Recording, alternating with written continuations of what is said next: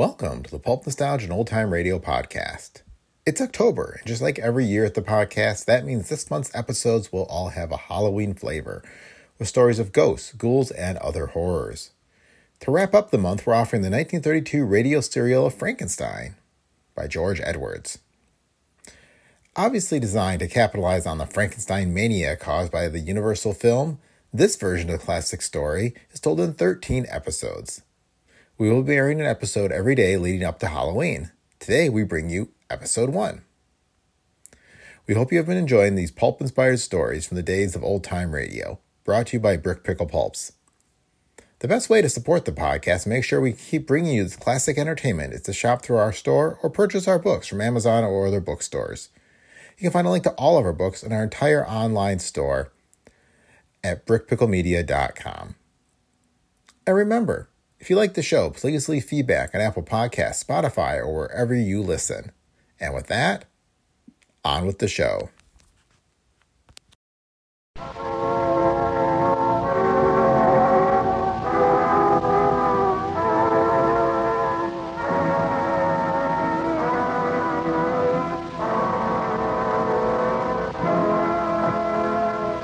We now present George Edwards in Frankenstein.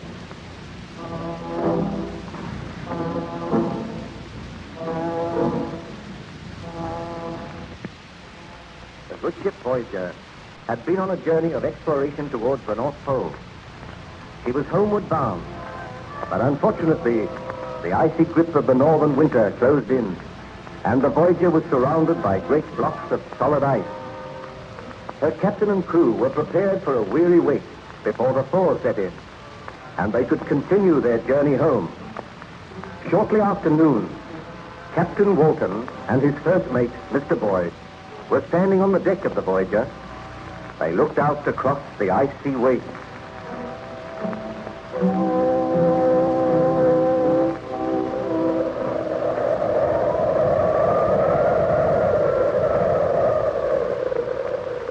Well, Mr. Boyd, I think we will be here for quite a considerable time yet. There's no sign of the thaw setting in. Uh, the trouble is to keep the crew occupied, Captain. And they're beginning to grumble a good deal already. Well, give them as much work as you can. After all, we were prepared for something like this. We have ample supplies of provisions. I will take all responsibility for my men. And I can promise you that they will all return safely to England. My eyes are. What ails you, Mr. Boyd? Look there. Coming across the ice. A man. Are all the crew accounted for, Mr. Boyd? No one has left the vessel, sir. Approaches the side of the vessel. Ahoy there! The ship here. No, I, I must be dreaming. This is another season of my tortured brain. I can assure you this is a ship. Give orders to the strangers to be helped aboard, Mr. Boyd. Aye, aye, sir. What ship is this? Whither are you bound? My men are coming to help you aboard now, sir. Bring him up that rope ladder. Steady there. Stranger appears to speak good English. Yes? I wonder where he came from. I can't understand it. A man wandering about all alone out here. The wind and the snow is howling about. Uh, they're bringing him aboard now, sir. Who is the captain of this vessel? I am the captain. My name is Walton. I fear is this vessel bound? We have been on a voyage of exploration towards the North Pole. We commenced our journey homeward. The ice closed in on us. We are staying here until the thaw sets in. May I crave your hospitality and shelter? Most certainly, sir. May I ask your name? Victor Baron Frankenstein. I am ill and weak. Careful, he will fall. All right, sir, I have him.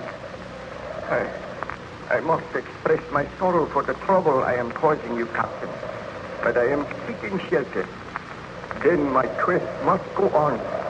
I must always go on. I cannot die till I find that evil, that demon, which I unloosed upon the world. You speak strange words, sir. Forgive me. If I can but crave your kindness, some food, and I will. Mr. Boyd, take Baron Frankenstein below to my cabin. Uh. See that he is made comfortable there. Give him food and drink. Let the ship's surgeon attend to him. You are giving him your cabin, sir? Why not? You have my orders. Have a hammock slung for me in the cabin. Aye, aye, sir.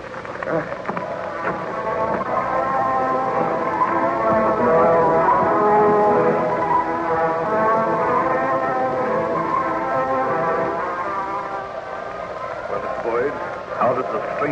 Uh, We put him to bed, sir. He slept for quite a long time. He seems better now, but I think his mind is rambling. Why do you say that? Well, ever and anon he speaks of some demon, some fearful monster. He peers through the porthole. We had to use force on one occasion to persuade him to return to his bed. Strange. Perhaps his wanderings have deranged his mind.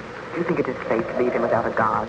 Do you think we should take the precaution of locking your daughter? Uh, he appears to be a gentleman. No doubt he has a strange story to tell. Has he mentioned anything which might supply a key to this mystery? Or why he was wandering about here in these icy wastes? He said that he was searching for an evil spirit, for a destroyer, a taker of human life. There's something about the man which makes me afraid, sir. Oh, boy, the man can do you no harm. I will go down and speak with him myself. Do you wish me to accompany you, Captain? No, I will go alone. But uh, should he become violent, Oh, the man is weak and ill. How can he become violent?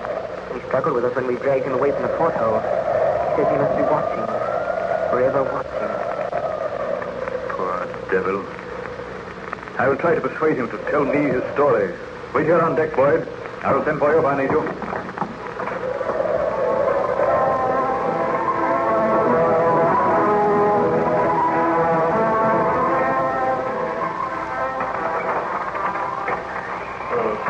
Intrusion, Baron Frankenstein.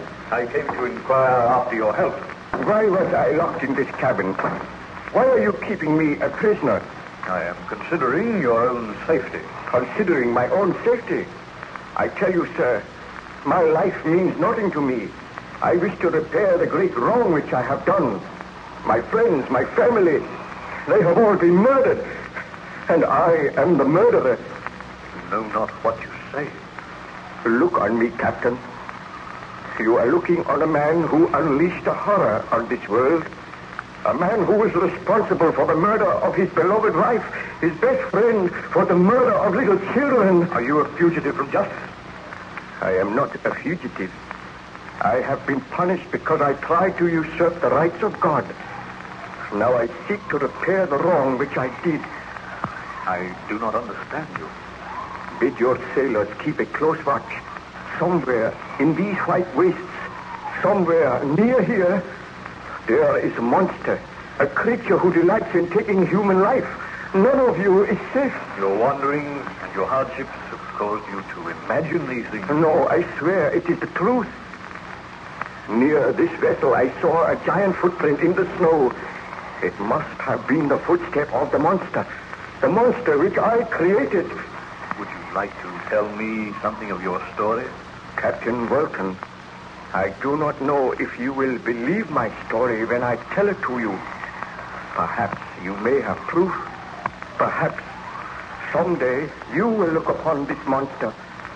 Oh, may heaven grant that you do not. If it will help you to tell me about it, Baron Frankenstein, I assure you I will make a ready listener. Uh, be seated, Captain. I have told you that my name is Baron Victor Frankenstein. I was born in Geneva, and my family is one of the most distinguished in that republic. My father had filled several public situations with honor and reputation. He was respected by all who knew him for his integrity. So you can see, sir, that I grew up in the most ideal surroundings. When I was 17, my parents sent me to the University of Ingolstadt, and there I became interested in science. During my attendance at the university, my beloved mother died.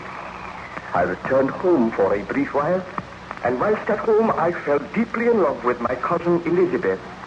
And I determined to marry her as soon as my course at the university had been completed. I returned to Ingolstadt and continued with my studies. I read deeply and gradually a most dreadful thought occurred to me. From my readings and my studies, I realized that it would be possible for man to create man. I became aware of the tremendous power of electricity. I was caught once in a terrific thunderstorm. I observed how the lightning had split an oak tree in half.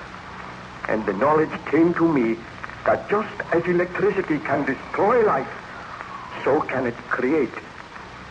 Then and there, my horrible resolve was born. I vowed that I would not rest until I had created a man. This seems incredible, Baron Frank. Oh, it may seem incredible to one who is not acquainted with science, but I studied and experimented, and when I retired from the university, I begged my father to build me a laboratory near our old home. He agreed to do this, and then I took into my confidence an old family servant called Julio. The man was crippled, but he had a keen and agile brain, and he was interested in my experiments. For months we worked. I intended to create a creature who would be both strong, good to look upon, and noble. Are you speaking the truth, Baron Frankenstein? I swear that I speak the truth. Did you succeed with this monstrous project? I swear a holy oath that I succeeded. I created a man. I usurped the rights of God. Did I say I created a man? That is not the truth. I created a monster. A monster? Why, you might well shudder, Captain Walton. I will tell you the story of the creation of this monster. I will tell you why you found me wandering about the White Waste. How did you get here? I chartered a ship. I paid a crew. We were wrecked upon an iceberg and all perished save one person. I was the miserable person who lived on because I had to live. I cannot die until I have destroyed that which I have created. But if you created this monster in Geneva, what is it doing here out in the white waste of the north? Oh, I'm tired, my friend. The story is too dreadful and horrible. Let me regain my strength so that I may complete my work. What I have created must be destroyed. Oh, my poor fellow. I assure you that we will give you every care and attention. Still, you do not believe me.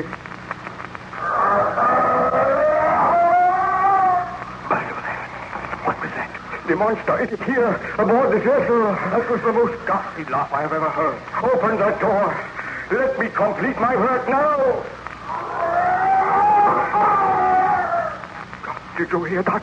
Stand aside. No, we shall not open this door. Mr. Boyd! Mr. Boyd! Come back at once and bring a pistol with you!